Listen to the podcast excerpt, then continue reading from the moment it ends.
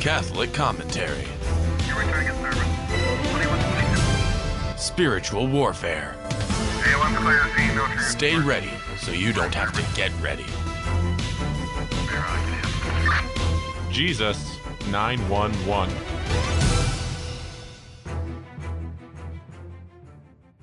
Nine one one, two man car. Paul K should be coming on any second now.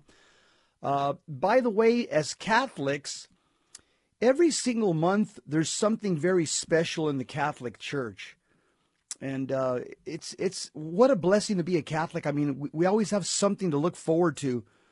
Uh, but in today's show, several things I want to talk about today. We're going to be talking about specifically in the prophecies of Akita Japan, and what I mean by that is we've seen priests speaking against priests, bishops against bishops, uh, even the bishop speaking against the pope.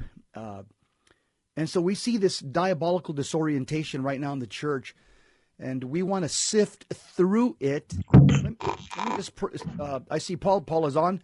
Let me just start off with a quick Our Father, and may, we'll, maybe we'll do it in Latin. In the name of the Father, Son, and the Holy Spirit. Amen. Pater noster qui es in celi, sanctifici nomen tuum, adveniat regnum tuum, fiat voluntas tua, sicut in cielo in terra. Panem nostrum quotidianum da nobis hodie, et dimite nobis abita nostra, sicut et nos dimitimus amitoribus nostris, et ne nos inducas in tentationem, se liberanos a malo. Amen. Amen. So what's going? In nomine Patri, Filii, Spiritus Sancti. Amen. So what's going on uh, across the pond? Something I never thought I'd see in my lifetime we're seeing that a Belgian bishop is claiming that Pope Francis approves of blessing ceremony for homosexual couples. So the bishop Johan Bonny of Antwerp, who are the group of Flemish bishops in Belgium, they recently published guidelines for the blessing of homosexual couples, which is against a violation of Catholic teaching for the last 2,000 years. We don't bless sin. But now this bishop has publicly said that he has spoken with the Pope and that our guidelines for blessing the blessing of homosexual couples that we've recently published are in line with Pope Francis. This is what Bishop Bonny says. Bishop Bonny is currently in Germany where he met with the German bishops at their annual fall meeting and he spoke with them behind closed doors. And in this context, he gave this uh, web, the German bishop's website, katholisch.de, he gave them an interview in which he encouraged the German bishops to continue the work of the synodal path, which recently declared re- uh, that homosexual acts are not sinful. Paul, what I'm seeing here, uh, th- this bishop is a false teacher. Okay, the Bible's very clear that in the latter times we would have false teachers. Bishop Johan Bonny's a false teacher, or we could you could call him a Judas priest. Yes. We know that he's a modernist, progressive, liberal, Marxist. And a lot of these guys came out of the closet after 1965, after Vatican II, during the sexual revolution. And they're aggressive. They're aggressively pushing their sexually perverted lifestyle with the help of politicians, with the help of legislators, judges, and bishops uh, but again, this doesn't surprise me because all these things have to happen, this great apostasy, before the second coming of our Lord and Savior Jesus Christ, Paul. Yes. Uh, how's the sound check? Good? Perfect. okay, perfect. listen. You're 100% on point. False teacher. Okay, so if we all have spidey senses out there, it should all be tingling right now because you know, as Catholics, the truth rings true. And Jess, and I'll just say this if you're Catholic out there uh, and you're listening, you have to first know your faith. Mm-hmm. Before you can live your faith, you have to know your faith. And before you can share your faith, you have to know your faith. So it's important to know what the teachings, uh, the perennial teachings of the Catholic Church are uh, from the onset. And we know that when anybody tries to insert change, uh, that should be causing all sorts of alarms to go off because we know that the faith has been handed down over now two millennia. That's right. And uh, again, the scriptures are very clear that in the latter times there's, there is going to be false teachers. Let me continue with this article about this Bishop Bonny. It says this. When asked about the result of his conversation with Pope Francis, because he met with him, Bishop Bonny, he answered, quote, that I know what he thinks, that is for me the most important thing, close quote. So the Belgian bishops insisted that the Pope is also in agreement with him and his Flemish fellow bishops and their newly released guidelines. And he says this I know that our guidelines for the blessing of homosexual couples, which we recently published, are in line with Pope Francis, says Bishop Bonny from Antwerp. He said, adding that this was important to him because communion with the Pope is sacred to me. It's funny, Paul. I've been around a long time in the church. The only time communion uh, with the Pope is sacred to modernists is when the modern is, is if the Pope agrees with them. But when the Pope toes the line, when the Pope holds the perennial teachings of the church for the last 2,000 years, based on sacred scripture and sacred tradition, these guys have no problem opposing him to his face and pushing back and going to the press. This guy's this guy's another just one of these uh, you know uh, post Vatican II modernist hypocrites. Oh yes, I agree with him. Yeah, you agree with him when he agrees with you on something that's wrong. But uh, when it comes to the perennial teachings of the church, uh, he, these guys disagree with popes all day long. Yeah, and it's funny how they want to give him all power, like uh, you know, uh, this idea that you know, uh, when he says, "Oh, communion with the Pope is essential to him," well, that's because in his mind he feels that the Pope is endorsing these, uh, yes, uh, for lack of a better word, uh, uh, James Martin type unions. you know, Exactly. uh, but the reality of the situation is is no.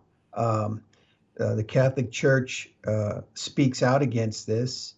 Um, uh, this this would be a case, just I, I would think that you know where the church again is trying to conform to the image of the world, and uh, that is no place for the body of Christ.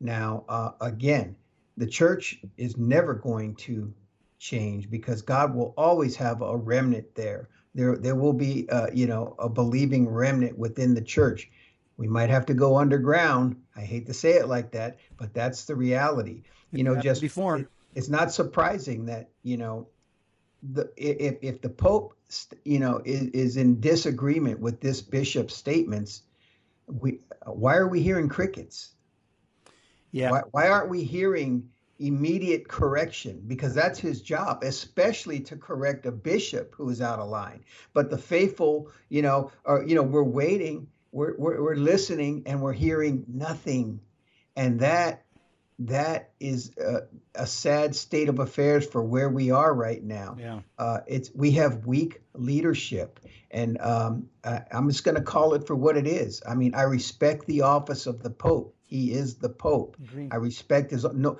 no uh, no different than when um, no different than when um, Saul was opposed. You know, when when David and Saul were opposed to each other. You know, David understood that he was God's anointed. He was in that position, but at the same time, he was all he was trying to kill David. Yeah. Paul, I'm going to tell you what happened after 1965. We had an infiltration of modernists, Marxists, and Masons, and they're they're like the fifth column who's they've infiltrated the Catholic Church. And uh, the fifth column, that's a term that's used back in over in Europe. Uh, the the fifth column is it's a military term, which means when there's a group of people who undermine a larger group of people within a nation or within a city. In, in other words, to they're, they're like clandestine, uh, and they're trying to sabotage it from within. We have sabotagers. We have we have. Uh, I mean, this is in, in, during war. You call this espionage tactics, and a lot of these infiltrators, Paul, they they, they they've come under the wire, so to speak, and uh, they're, they're they're sympathizers with the world uh, and they're trying to undermine the teachings of Christ from within the church. Thanks be to God, we got again. We have bishops out there like Cardinal Gerhard Mueller. We'll talk about next. Uh, Cardinal William Elk. Some of these bi- cardinals are raising their voices of opposition, to these uh, bishop to Bishop Bonny and others like him. um, but um, what's what's concerning is that the church has already ruled on this. There was, uh, in, in fact, the Congregation for the Doctrine of the Faith. I mean, even recently, back in March 2021. I mean, this was even under, under Pope Francis. Uh, they banned homosexual couples, uh, and uh, and Pope Francis removed the, the but he, but here's the kind of the hypocrisy here. It's that Pope Francis, the people that were toeing the line on banning homosexual couples, you know, based on prior prior uh, Congregation for the Doctrine of the Faith statements. Uh, recently, Pope Francis removed the Vatican official who said to have been the driving force behind the Vatican's ban on the blessing of homosexual couples. So he just got canceled. He just got fired, whoever this cardinal was.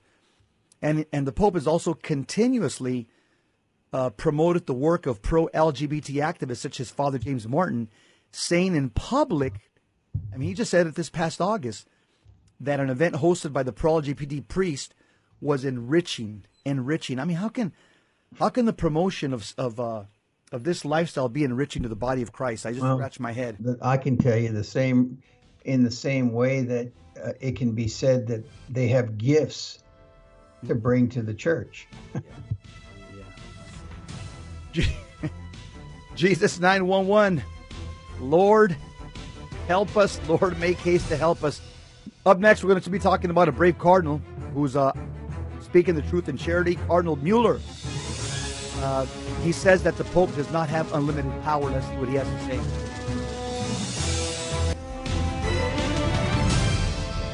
Now, back to Jesus 911. If this call is not an emergency, dial 888 526 2151. Soul Patrol Jesus 911, Lord, come to my assistance. Lord, make haste to help me. Psalm 69, verse 2. That's the reason we call the program Jesus 911 because every single one of us needs to call out to the Lord because uh, He's the only one that can give you, uh, you know, peace of soul, serenity of conscience. And so, uh, again, often throughout the day, just call on the name of Jesus. It is the most powerful name in the universe. It's the name above all names, and it's the name that causes hell to tremble and demons to flee your presence. Thanks be to God, we have Cardinal Mueller, and he said that the he, he's criticizing the papal advisor's theory of the Pope having unlimited power. This contradicts Catholic tradition. He said this in an interview, Cardinal Ludwig Mueller. By the way, he was canceled. He was fired from his post when Pope Francis came on. He was uh, in charge of the doctrine, the Congregation for the Doctrine of the Faith, and uh, he was shortly he was uh, fired shortly after Pope Francis came into office. Again, let me just point out, Jess, we see a pattern here, okay, and that pattern is pretty clear. That anybody who holds a traditional viewpoint on any issue seems to be canceled, and they replace by modernists and the, the modernists who hold views contrary to historic Catholic teaching, traditional with a capital T Catholic teaching. And we automatically know that, uh, you know, we can declare like the first Pope Peter, rather to obey God than man. Paul, continue continue talking. I got uh, uh, my doctor on the other line. Continue talking. Yeah. So so we need to obey God rather than men in these situations. Now I know when you listen, you say, "Well, boy, these guys are bold. They're actually, you know, calling out the Pope." Uh, listen, I don't like having to point out glaring errors that he, you know, that the Pope may hold, and by no stretch of the imagination do I, you know, uh, you know, feel any type of spiritual superiority in that sense. Back on. Yeah. But I do know what the Catholic Church teaches, and this is why I'm Catholic. And if I can't, you know, ideas that are being put forth by high ranking members, prelates in the Catholic Church, um, they are, you know, they are foreign uh, to the faith. If you go back and you study the church over 2,000 years, you won't find any of these ideas that are being pushed as you know, uh, uh, you'll see clearly that there's a change going on. And see, and what this does is it undermines the entire Catholic teaching because uh, if we're going to have confidence in the church, we must understand if the church is the body of Christ, which it is, Yeah. then the body of Christ, you know, cannot change. Christ is God. He is the Word of God made flesh, and He is He cannot change from everlasting to everlasting. He's God. Let, let me jump in with a verse here just to back you up. It says in 1 Timothy 4 1, it says this Now the Spirit expressly says that in latter times some will depart from the faith. This is what we're seeing right now. Okay. Some will depart from the faith by giving heed to deceitful spirits and doctrines of demons. Anything that has to do with the whole LGBT movement, trying to insert it into Christianity, these are doctrines of demons. This is completely foreign to Judeo Christianity. This is not the gospel of Jesus Christ. This does not comport with sacred tradition. And again, it doesn't smell. It doesn't spell the sniff test. All of us, Paul, were are born with a BS meter in our in our bodies, and we know because of the Holy Spirit. We Right. know that when we hear something, we know if it rings true or if it rings false. yes. And I'm telling you, the sirens go off of any Orthodox Catholic when they read this article. you know, you know, Jess, the, people of God have, has, you know, we've been through this before. What do I mean when I say that? Let's go back to the first advent, uh, you know, of when Christ came to his own, when he came to the world. Uh, the Jewish people at the time, remember, I'm Yahweh. They were the only people of God uh, on planet Earth. And at the same time, it was those same people, the same hierarchy that said, We have no king but Caesar. Okay. They're the same ones that yelled, crucif, you know, that, that, that, that basically uh, swayed the, the crowd to say, Crucify him, crucify him.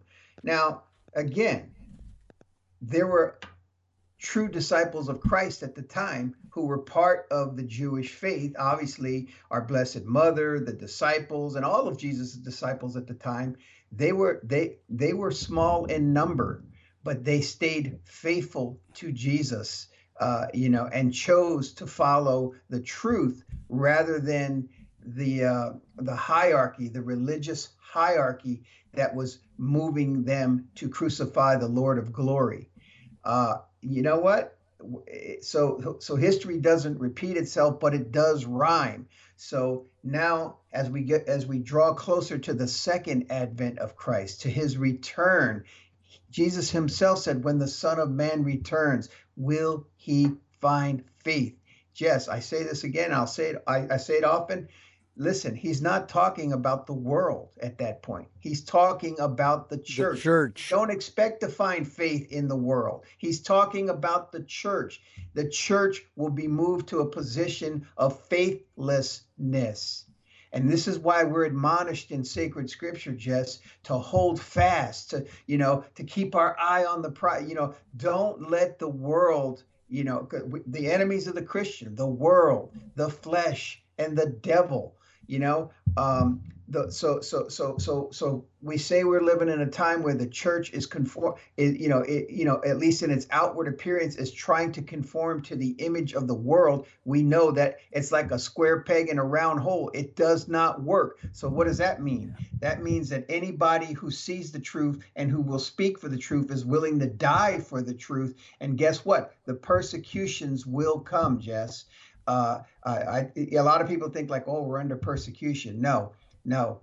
You remember the persecutions in the early church. You know, it was life and death. It was a serious thing. And I believe that as we move more and more toward this uh, this world order, uh, there will be more and more uh, uh, vehement, vehement attacks on on true Christians, Christians who are willing to stand for the truth. We are going to be accused of being haters. Uh, we're going to be, uh, you know, and, this is what you see: good will be called evil, evil will be called good. Yep, that's right. And uh, and I'll tell you what we see. We're seeing right now. We're seeing a a lot of good pro-life leaders over the weekend. They had they got the Mark Houck treatment. They had the FBI visited a lot of houses over the weekend of pro-life leaders around the country. These are people. This is a salt of the earth, salt of the earth cat, Roman Catholic Christians that stand in front of abortion clinics, praying and and and talking to women and praying the rosary and telling women, uh, you know, to save their baby that there's another choice that they'll help them. Yeah, a lot of these guys got visited over the weekend by uh, by the by Biden's goon squad because he's turning law enforcement into he's weaponizing law enforcement and he's turning them into a militia for the Democrat Party. Uh, and so this this is also another way you can tell when communism has entered into a country. Uh, stolen elections are a sign of communism. Every single country where communism reigns, they steal elections. Well, guess what? We're starting to see that now in the United States of America. Exactly. And and I'm not even real sure about the next election if if, if enough has been done so we can have election integrity. I agree because we're seeing more and more bold things coming from the left. And listen, communism doesn't only steal elections, they steal freedom. And that's exactly what communism is slavery. Yeah. Okay. And so uh, this is why the you know the Constitution of the United States is important to uphold. Why? Because the truths that are you know that that we hold to be true that you know are God given unalienable rights given to us by God, not man, and therefore man can't take them away. This is why they hate the Constitution. This is why the people on the left are undermining um, the, uh, the fathers of this country. Yeah. Now, now, uh, Grant, I'm not I'm not endorsing everything about this country and and the and the fathers of this country, but you know what? Where they got it right, they got it right, and uh, uh, this is basically it was their response to tyranny. They were under a tyrannical king uh, who, who who basically wanted taxation without representation and ev- you know and everything else. Well, uh, tyranny you know was present then, and right now we're seeing some tyrannic, tyr- tyrannical type uh, moves even within our own church. Yeah, and that's scary. Um, again. Paul, let me quote Mueller here. This last we got two minutes, about a minute left in this. Okay. This last se- section is gold. He says Mueller made it clear that the Pope has no authority to change the teaching of the Church. Mueller expounded. He says that that teaching he expounded is anchored in the revelation of God. For in doing so, he, the Pope, would exalt himself as a man above God. He added. Mm. Now, here, the former head of the doctrine in Rome he also laid out the fundamental principle with which to counter our current crisis. He said this The apostles can only teach in order what, what Jesus has instructed them to teach. It is precisely the bishops, as their near successors, who are bound by the teaching of the apostles. In sacred scripture, apostolic tradition, and within the infallible doctrinal definitions of previous papal ex cathedra decisions or ecumenical councils. However, they, the Pope and bishops, do not receive a new public revelation. Yeah, this is not Mormonism. as part of the divine pos- deposit of faith. Uh, it, it, even says this in Vatican II, by the way, Lumen Gentium 25 and Dei Verbum number 10.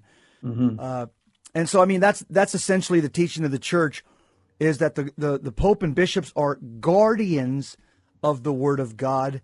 They are under the Word of God. They're supposed to safeguard the Word of God. They are not masters of the Word of God. They're not supposed to alter, modify, or change the Word of God. In fact, it even says in the book of Revelation, chapter 22, the last book of the Bible, last chapter of the Bible, it says uh, that no man has the right to change or alter any single uh, iota of the Scripture, and if he does, all the all, the uh, curses of the book of Revelation will fall upon that person. Uh, that's a that's a sobering that's a sobering statement at the in, from the last book of the Bible, the last chapter of the Bible. Yeah, and listen, we talk about you know typology and things in the Bible. We see examples of um, I think it's in Isaiah 22, I believe, uh, uh, or Isaiah, where it talks about the the master of the house. Uh, all the kings of Israel, they had 12 royal ministers and out of those 12 ministers, they had one prime minister who was given the key to the house of David. Now imagine for a second, Jess, if if if the prime minister decided to come out from under the authority of the king. No one in Israel would, would be obligated to obey him. That's right. Opposition of the king. Jesus 911. We'll be right back. Stick around. Don't go anywhere. We're going to talk about the movie, The Passion of the Christ.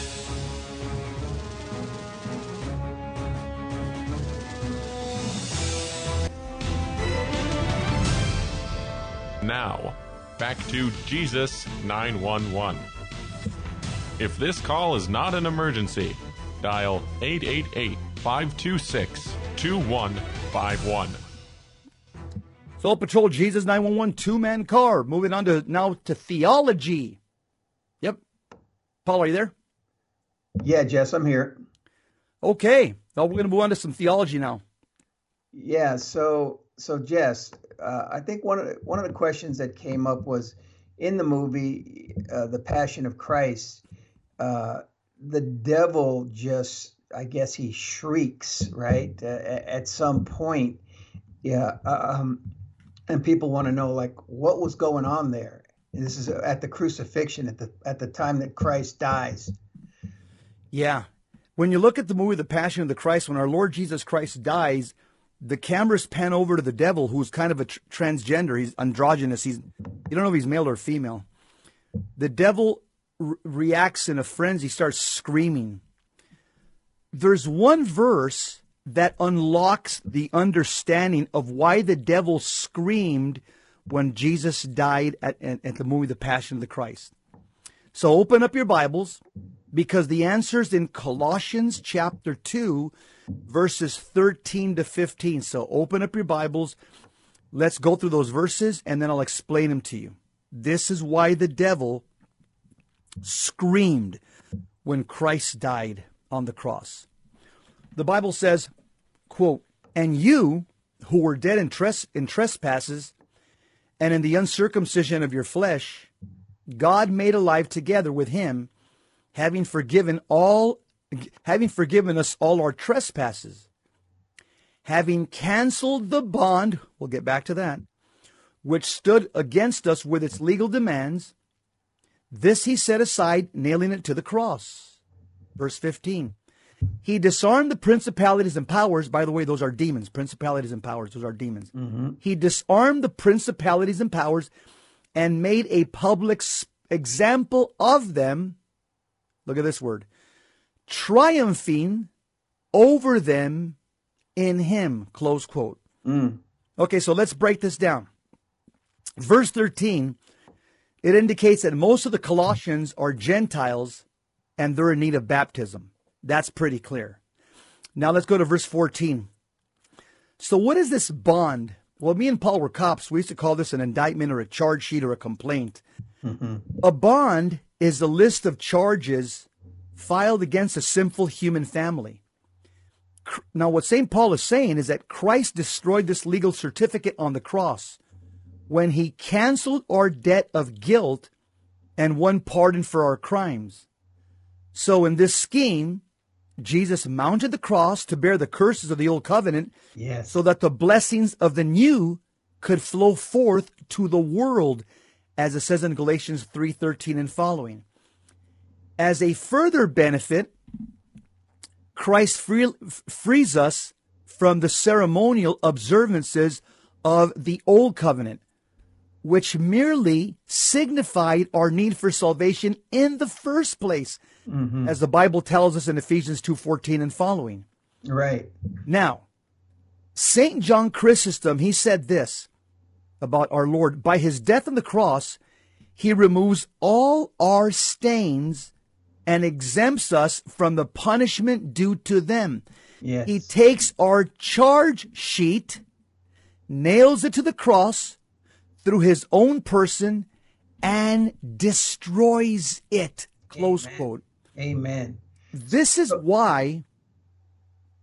This is why when you listen to the, to the Easter, the church's Easter vigil on Holy Saturday, you'll see that the priest will say this prayer. He'll say, "O truly necessary sin of Adam, which the death of Christ has blotted out," or in Latin, It says, Oh, happy fault, Felix culpa that merited such and so great a redeemer.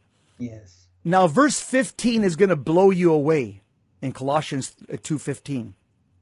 So, what does it mean when it says about this reference, the, the reference to disarming principalities and powers? Well, these are legions of demonic spirits, according to Ephesians 6.12, that Christ conquered, dramatically conquered on the cross. So how did he conquer them? Remember, St. Paul was steeped in, in the Greek and Roman games, Olympic games. And so, and he was also steeped in war. He knew about all the wars of the Old Testament. This guy was a scholar. So Paul depicts what he's saying here in terms of a victory march. St. Paul recalled how the Roman generals, when they would win a war, they dragged the prisoners of war that they conquered through the city streets to be disgraced and ridiculed after a successful military campaign. So, prisoners of war, if you lost and you were part of the losing army, you were displayed during the parade while these captives were led along in disgrace and sometimes executed at the end of the march. That's exactly what this verse is saying Mm-hmm. that the demonic powers are disarmed and disgraced by the conquering Christ like prisoners of war. Humiliated. Yes. So the foot of the cross is where God is now taking a victory lap with the demons in chains behind his heavenly chariot. That's what St. Paul is saying. This is why Satan screamed at the end of the movie The Passion. Love it. Because the demons were defeated and taken prisoners by the blood atonement on Calvary, and souls could now be purified and receive forgiveness of sins. All right, Jess, I, I, I want to clear up a couple of things here, and I'm going to ask you some questions. Uh, number one, you know, uh, you know, as many in the audience know, for a while I took a, I took a detour, detour. into Protestantism, and Protestantism, you know, uh, there's at least half of the fundamentalist uh, evangelical Protestants out there that believe that essentially, you know, they believe the gospel as such.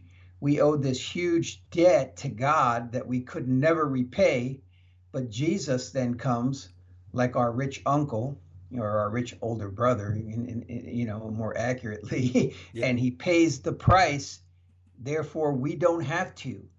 Is Colossians here, uh, you know, teaching this idea that the dead has been wiped out, therefore we're done? I noticed that, you know, uh, I'll let you go ahead and, and, and respond to that. Uh, the, I, the Bible answers that in Colossians chapter 1, verse 24. In other words, Jesus Christ, here's the difference, I would say, between the, the, the, the Catholic gospel and the Protestant gospel. The Protestant gospel looks at it more like a legal exchange. I give you my sins, you give me salvation. The Catholic gospel is more like this God the Father doing surgery on the human heart, and God the Father planting with a scalpel. I mean, it hurts when you go through surgery, surgery hurts. God is planting the Holy Spirit in us. For what? So, because God wants to replicate the life of his son Jesus Christ in I us. like that. That's well, that's that's Scott Hahn's theology that I learned in Steubenville. So, true. yeah, so uh, the the life of God being replicated in each believer, this is what it was accomplished on Calvary. That's right. Ca- Calvary were the, was the first fruits. In fact, Calvary, the the, uh, the cross of Christ. This is why, as Catholics, you'll always see Catholics with a, with a, with a crucifix, because we understand that the crucifix is Dr. Scott Hahn says it's the scalpel in the hands of God the Father. God the Father is doing heart surgery on us because God wants us to have a, a new heart, a clean heart, a pure heart.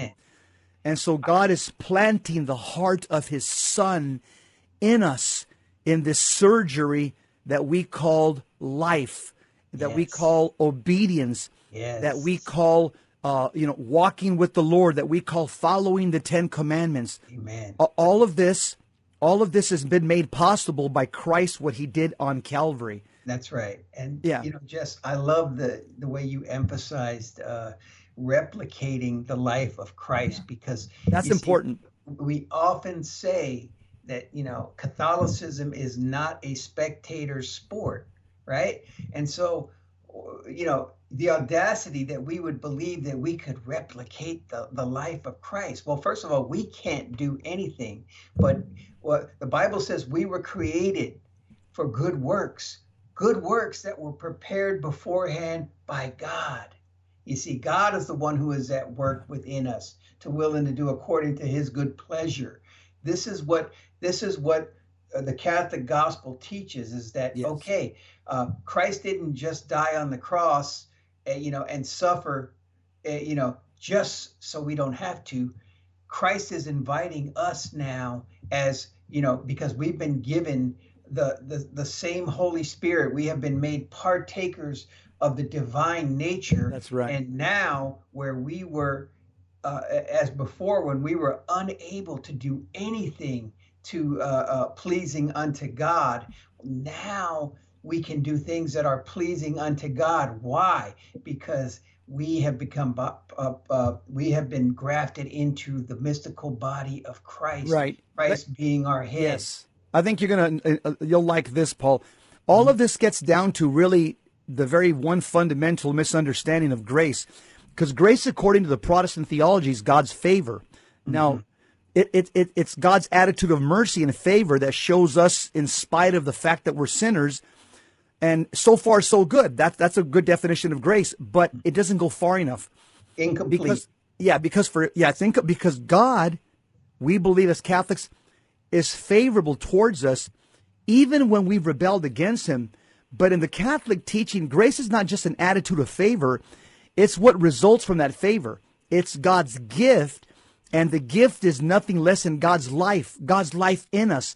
And that life is nothing less than divine sonship. It's not just God lending us a helping hand, it's God giving us his son so that the son of God became the son of man so that sons of men can become sons of God, St. Athanasius. So grace, according to the Catholic Church, is the life of divine sonship within us, not just God's favorable attitude towards us, but what he gives us, because he's so favorably inclined towards us, he gives us nothing less than himself, his spirit, his body, blood, soul, and divinity. what God declares, Jess, He accomplishes. Amen. Hey, we'll talk next about uh, the whole theology of the foot of the cross. What does it mean, the foot of the cross? We'll get right back. Jesus 911, stick around.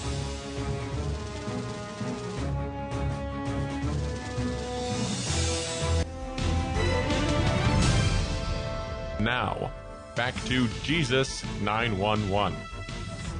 If this call is not an emergency, dial 888 526 2151. God, come to my assistance. Lord, make haste to help me. Psalm 69, verse 2. This is Jesus 911, two man card. Jess Romero, Paul Clay, talking about the, the beautiful truths of the Catholic faith. Paul, is there another question from the audience? Uh, yeah. What is so powerful about the foot of the cross? Wow, what a great question. You know, as Catholics, uh, every Catholic church that we go to, every Catholic home, there's a crucifix there. You know, the, the, the John, John 19 uh, moment. St. John Chrysostom says, he says that the cross is a war memorial. Think about how proud Marines are when they look at Iwo Jima. Four Marines planted a flag.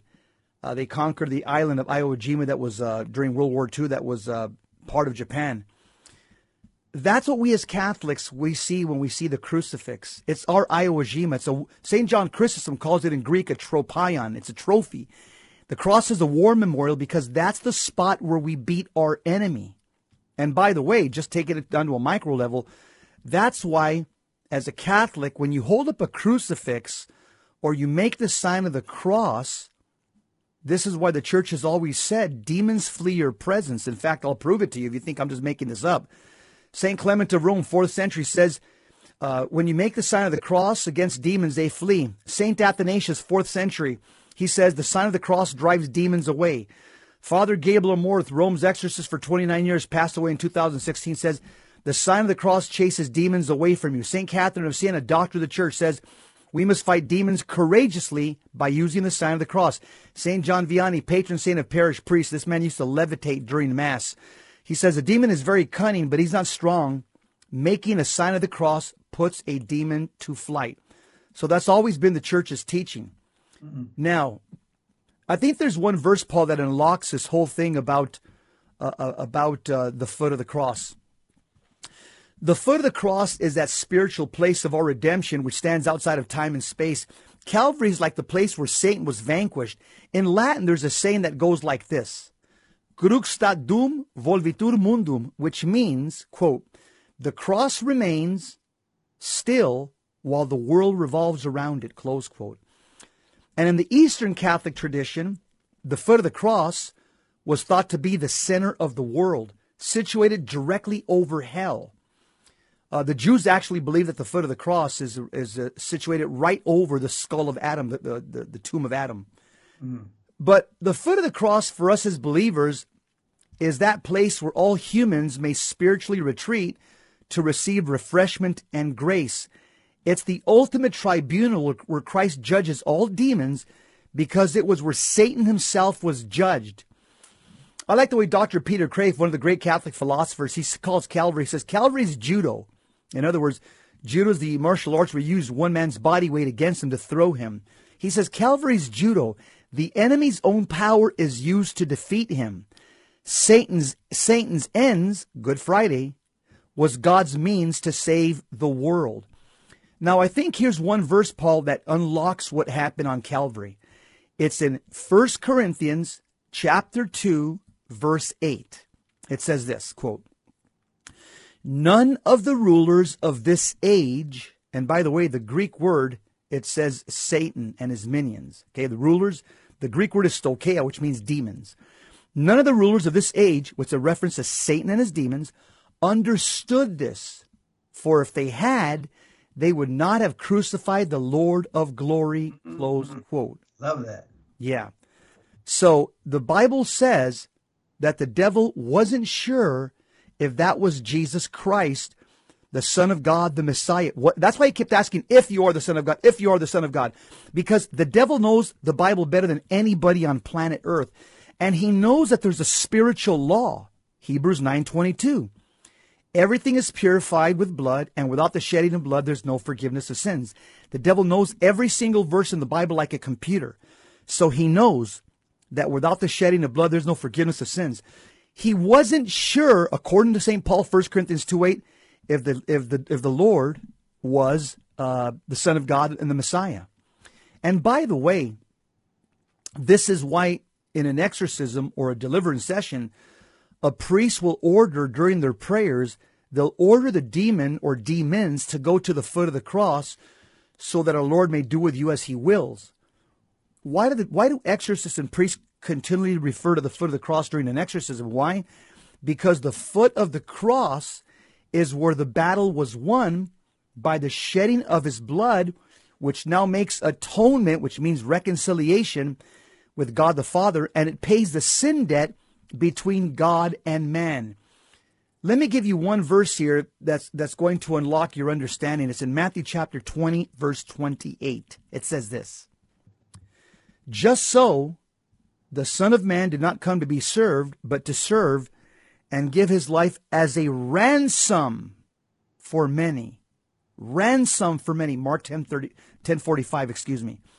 So the word ransom here in Greek is the word litron. So the word litron in Greek, ransom, to give one's life refers to martyrdom. That's what it means.